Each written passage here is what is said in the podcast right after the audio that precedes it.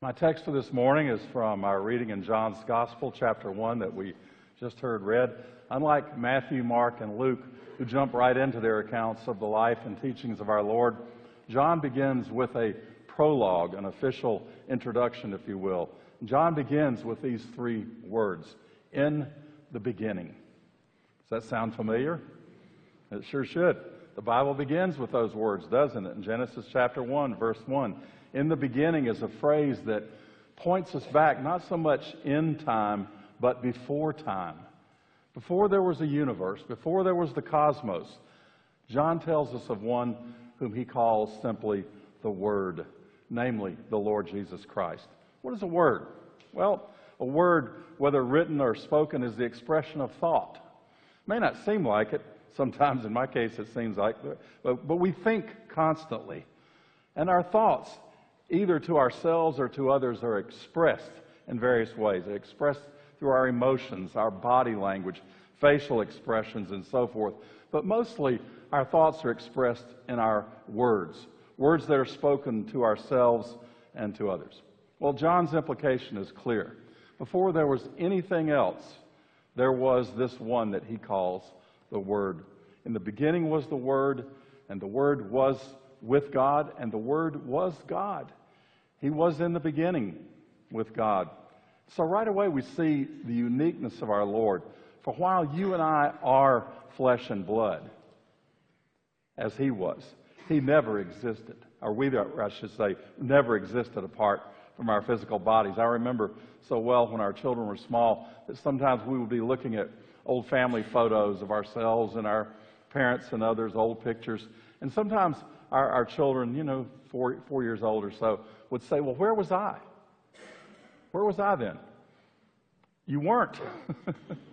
what do you mean I wasn't? Well, where was I? You didn't exist. I mean, try explaining that to a, to a four year old, if you will. Well, John goes on in verse 3 to further identify our Lord. All things were made through him, and without him was not anything made that was made. And how did he do that? Well, Genesis 1 tells us that he spoke the words, Let there be light. And there was light. Later, he spoke to his people Israel following the Exodus. How? Well, through the words of Moses, the lawgiver, and later through the prophets, whose message was not always, Listen, I've got something to tell you. No, their message was always, Thus saith the Lord. Now, moving ahead to verse 14, John tells us more about this one who is known as the Word.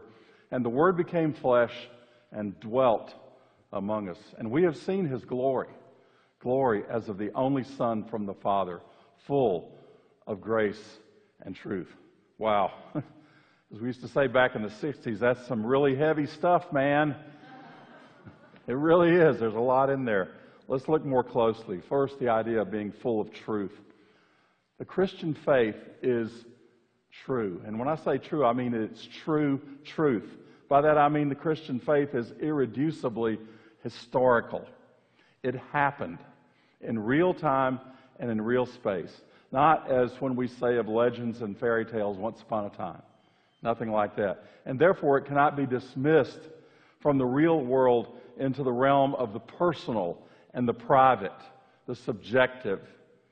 And that's something very insidious in our culture, that we now, now make a distinction between facts and beliefs. And so, so when we talk about the scriptures, we're, we're talking about, uh, we, it simply won't work to say that, well, science and history provide facts, but Christianity and religion offers us beliefs, as in, well, if that's what you believe, that's fine, that's truth for you. No, not at all. John's claim, like the other apostles, is that the coming of Jesus Christ is a historical fact as true as two and two are four the Creator, God Almighty, became flesh and walked the streets of Palestine for three and a half years, about as public a figure as could possibly be. His actions and his words were witnessed by thousands of people and are facts that demand to be reckoned with by everyone, everywhere. Like tens of thousands of preachers across the planet today, I preach him and commend him to you, not because, hey, you know what? This really works for me and who knows, maybe it'll work for you as well. no. We preach him because he really came to earth and really lived and really died and really did rise from the dead and ascended to the Father. And guess what? He really will come back again. And the Word became flesh. In theological terms, this is called the incarnation, which has nothing to do with pretty red and white flowers, called carnations, by the way, but rather comes from the Latin word carnis, or meat or flesh, which, as when you eat chili con carne, you're eating chili with meat. That process began with our Lord's miraculous conception by the Virgin Mary. Now, were we making this up, we would not have done it this way. God would simply have appeared to us from the heavens in majesty and splendor with a host of angelic beings. But no, that's not how he comes to us. He arrives as a fragile, helpless infant, the epitome of meekness and weakness and helplessness. Flesh. We are flesh. The Word became flesh. Flesh speaks of the downside, if you will, of our humanity. It speaks of our frailty speaks of our mortality, it speaks of our weakness. Yet, unlike the animals and the birds, we also, however, bear the image of God in our spirit. But like them, we are flesh. The prophet Isaiah reminds us all flesh is grass.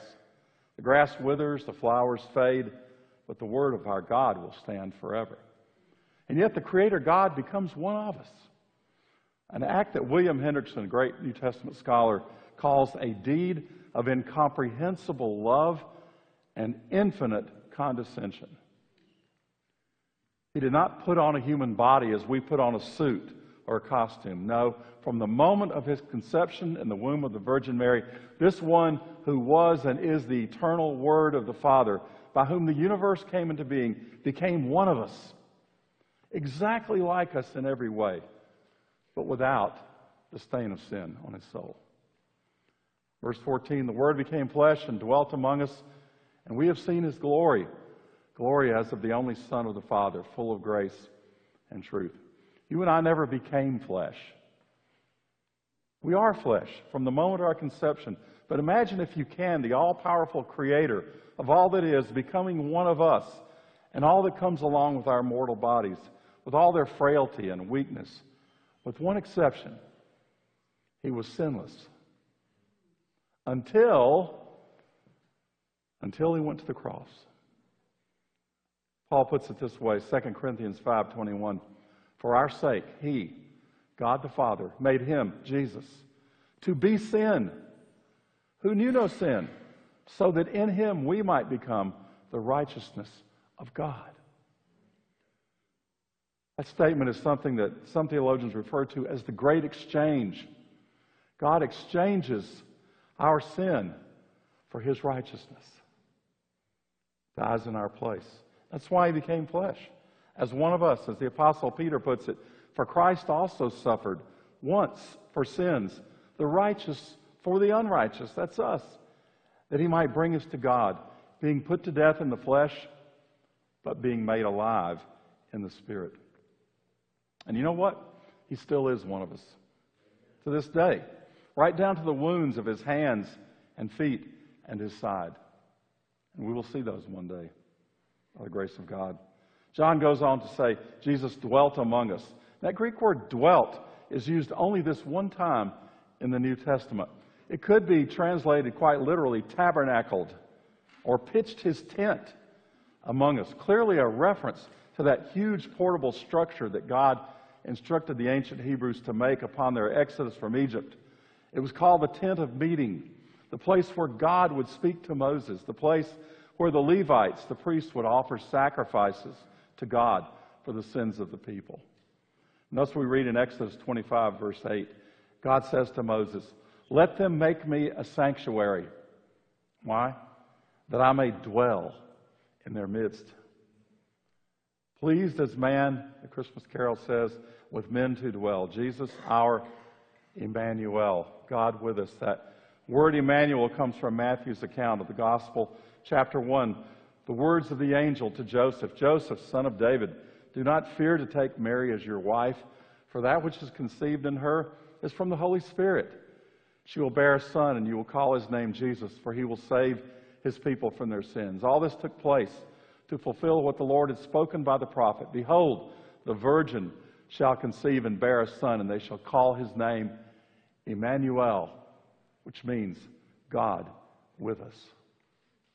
John says, and we have seen his glory. And that's what John and Jesus and the other followers did during those years with him. They saw his deeds, they saw his miracles, they heard his words of truth and wisdom, all summed up in that one word glory. Our Lord's glory sums up all of his divine attributes. His deity began to shine not only in his humanity, but as it were, right through his humanity. So much so that, as John goes on to say in verse 16, for from his fullness we have all received grace upon grace. Grace stacked upon grace, just piles and piles of grace.